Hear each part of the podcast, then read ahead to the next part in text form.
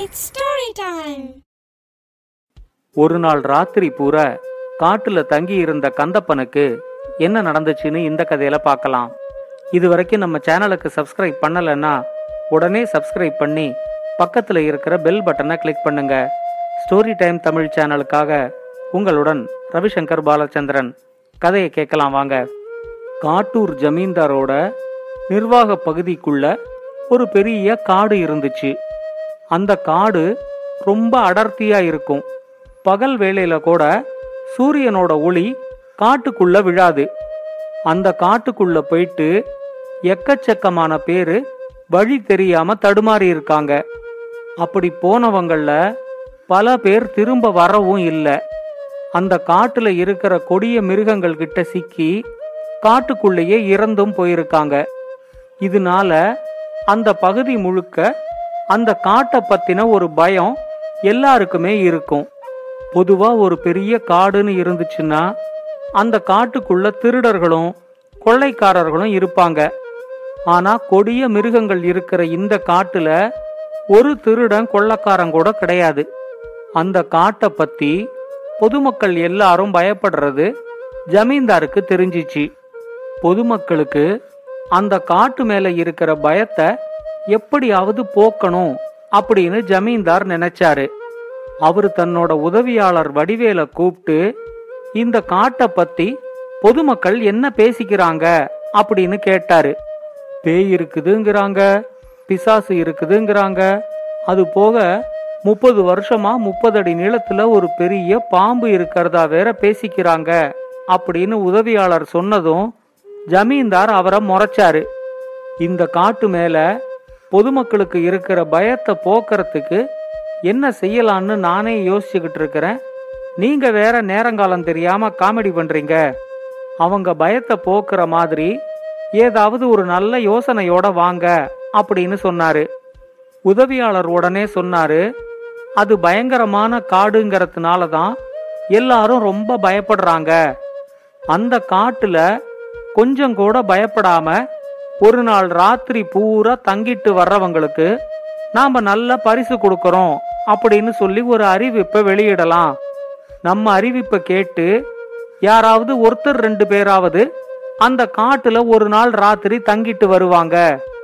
அதுக்கப்புறமா பொதுமக்களுக்கு அந்த காட்டு மேல இருக்கிற பயம் கொஞ்சம் கொஞ்சமா குறைய ஆரம்பிச்சிரும் அப்படின்னு சொன்னாரு.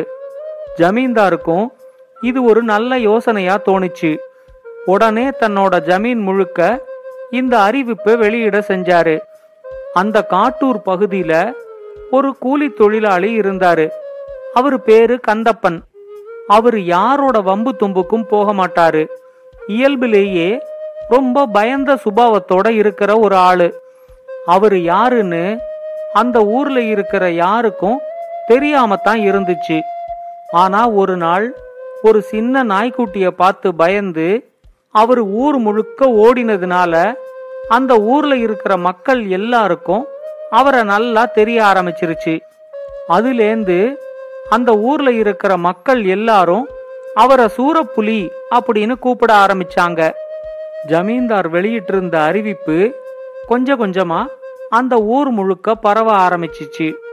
அந்த ஊர்ல இருக்கிற சில பேரு கூட ஜமீன்தார்கிட்ட பரிசு வாங்கலாம் அப்படிங்கிற ஆசையில காட்டுக்குள்ள தங்கறதுக்காக போனாங்க. காட்டுக்குள்ள ரொம்ப தூரம் போயிட்டா வழி தெரியாம போயிடும் அப்படின்னு பயந்து காட்டோட எல்லை பகுதியிலேயே தங்கறதுக்கு முடிவு பண்ணாங்க. அப்படி தங்கறதுக்காக தைரியமா போனவங்களால கூட ரொம்ப நேரத்துக்கு அந்த காட்டுக்குள்ள தங்க முடியல.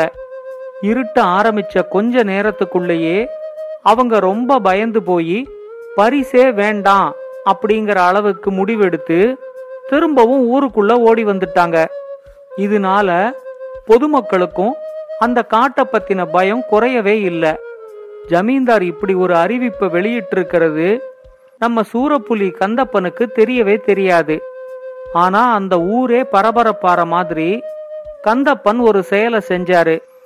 ஒரு நாள் ராத்திரி பூரா அந்த காட்டுல தங்கி இருந்துட்டு காலையில அவர் காட்டுலேருந்து வெளியே வர்றத அந்த ஊர் மக்கள் எல்லாரும் பார்த்தாங்க. சூரப்புலி கந்தப்பன் அந்த காட்டுல ராத்திரி பூரா தங்கி இருந்துட்டு காலையில காட்டை விட்டு வெளியே வந்தாரு அப்படிங்கிற செய்தி அந்த பகுதி முழுக்க தலைப்பு செய்தியாவே ஆயிடுச்சு. ஜமீன்தாரோட உதவியாளருக்கும் அந்த செய்தி வந்து சேர்ந்துச்சு. அவரு உடனடியா அந்த செய்திய ஜமீன்தார்கிட்ட சொன்னாரு. நாம அறிவிப்பை வெளியிட்ட அப்புறம் தைரியமா இவரு தான் காட்டுக்குள்ள போய் ஒரு நாள் ராத்திரி பூரா தங்கி இருந்துட்டு வந்திருக்கிறாரு, அதனால அடுத்து வர்ற ஊர் பொதுக்கூட்டத்துல நாம சூரப்புலி கந்தப்பனுக்கு கண்டிப்பா பரிசு கொடுக்கணும் அப்படின்னு ஜமீன்தார் சொன்னாரு. எதுக்கும் மக்கள்லாம் பேசிக்கிற மாதிரி நிஜமாவே சூரப்புலி கந்தப்பன் ஒரு நாள் ராத்திரி பூரா காட்டுக்குள்ள இருந்துட்டு வந்திருக்காராங்கிறத முதல்ல விசாரிச்சு தெரிஞ்சுக்கோ அப்படின்னு வேற உதவியாளர்கிட்ட அவரு சொன்னாரு. இத பத்தி விசாரிக்கிறதுக்காக ஜமீன்தாரோட உதவியாளர் கந்தப்பனோட வீட்டுக்கு வந்தாரு. அவரு வந்த நேரம் வீட்டுல கந்தப்பன் இல்ல. கந்தப்பனோட மனைவி மட்டும்தான் சமையல் வேலைகளை கவனிச்சுக்கிட்டு இருந்தாங்க. ஜமீன்தாரோட உதவியாளர் அவங்க கிட்ட தான் வந்த விஷயத்த சொன்னாரு. ஒரு நாள் ராத்திரி பூரா காட்டுல தைரியமா தங்குறவங்களுக்கு ஜமீன்தார் ஒரு பெரிய பரிசு கொடுக்கறதா அறிவிச்சிருந்தாரு. அப்படி அறிவிச்ச அப்புறம் கூட யாரும் தைரியமா காட்டுக்குள்ள போய் ராத்திரி பூரா தங்கினதே இல்ல. முதலா சூரப்புலி கந்தப்பன் தான் காட்டுக்குள்ள போய் தங்கிட்டு வந்திருக்காருங்கிறதுனால ஜமீன்தார் அவருக்கு பரிசு கொடுக்க முடிவு பண்ணிருக்காரு அப்படின்னு உதவியாளர் சொன்னாரு. அதுக்கு கந்தப்பனோட மனைவி சொன்னாங்க, ஜமீன்தார் ஏதாவது பரிசு கொடுக்கறதா இருந்தா அந்த பரிச அவரு எனக்கு தான் கொடுக்கணும், ஏன்னா காலையிலேந்து கூலி வேலை பார்த்து சம்பாதிச்ச பணத்தை வீட்டுக்கு எடுத்துட்டு வராம கந்தப்பன் முழுக்க குடிச்சிட்டு வந்தாரு. நான் தான் அவர்கிட்ட சம்பாதிச்ச பணத்தை வீட்டுக்கு எடுத்துக்கிட்டு வராம வீட்டுக்குள்ள காலடி எடுத்து வச்சா காலை உடைச்சிருவேன் அப்படின்னு சொல்லி அவரை துரத்தி அடிச்சேன். அதனால எனக்கு பயந்துகிட்டு தான் ராத்திரி பூரா காட்டுல ஒளிஞ்சிருந்துட்டு இப்ப காலையில வீட்டுக்கு வந்துட்டு கூலி வேலை செய்யறதுக்காக போயிருக்கிறாரு. இத உங்க ஜமீன்தார்கிட்ட சொல்லி அவரு காட்டுல போய் தங்கி இருந்ததுக்கு காரணமான எனக்குத்தான் அந்த பரிசை கொடுக்கணும் அப்படிங்கறதையும் சொல்லுங்கன்னு சொன்னாங்க. உதவியாளர் வந்து சொன்னதை கேட்டதும் ஜமீன்தாருக்கு சிரிப்பா அடக்க முடியல. அவங்க சொல்றதும் சரிதான், சூரப்புலி கந்தப்பன் ஒரு நாள் ராத்திரி பூரா காட்டுல போய் ஒளிஞ்சுகிட்டு இருந்ததுக்கு காரணம் இவங்க தாங்கிறதுனால அந்த பரிச நாம இவங்களுக்கே கொடுப்போம்.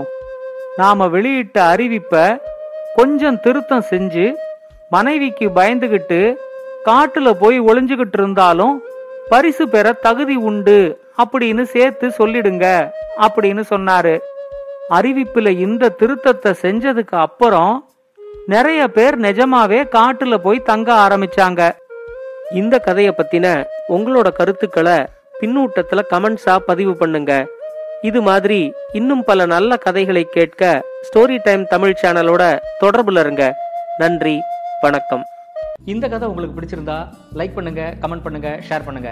மறக்காம ஸ்டோரி டைம் தமிழ் சேனலை சப்ஸ்கிரைப் பண்ணுங்க. அப்படியே பக்கத்துல இருக்க அந்த பெல் ஐகானை கிளிக் பண்ணுங்க.